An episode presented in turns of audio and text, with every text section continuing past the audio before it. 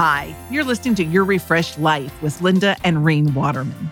This week, we're talking about the six stages of change as we anticipate the exciting new things God has in store for us.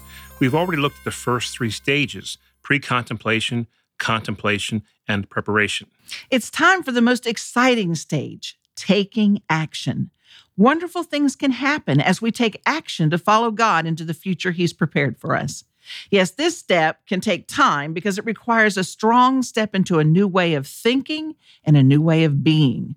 Researchers say this step requires the greatest amount of time, energy, and commitment. It's because we're being transformed as we take this action step. As we follow Christ into his ever evolving will for our lives, we're transformed.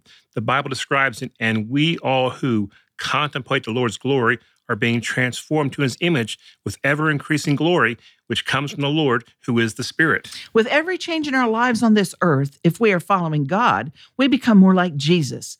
We are being transformed. What an exciting reality. With every change, every step further into God's will for us, we are supernaturally transformed by the Spirit of God to be more like Jesus. Now, that is a future to anticipate with excitement and joy. If you'd like to read my book, Dancing in the Storm Successfully Embracing Change, go to our website, www.yourrefreshedlife.com.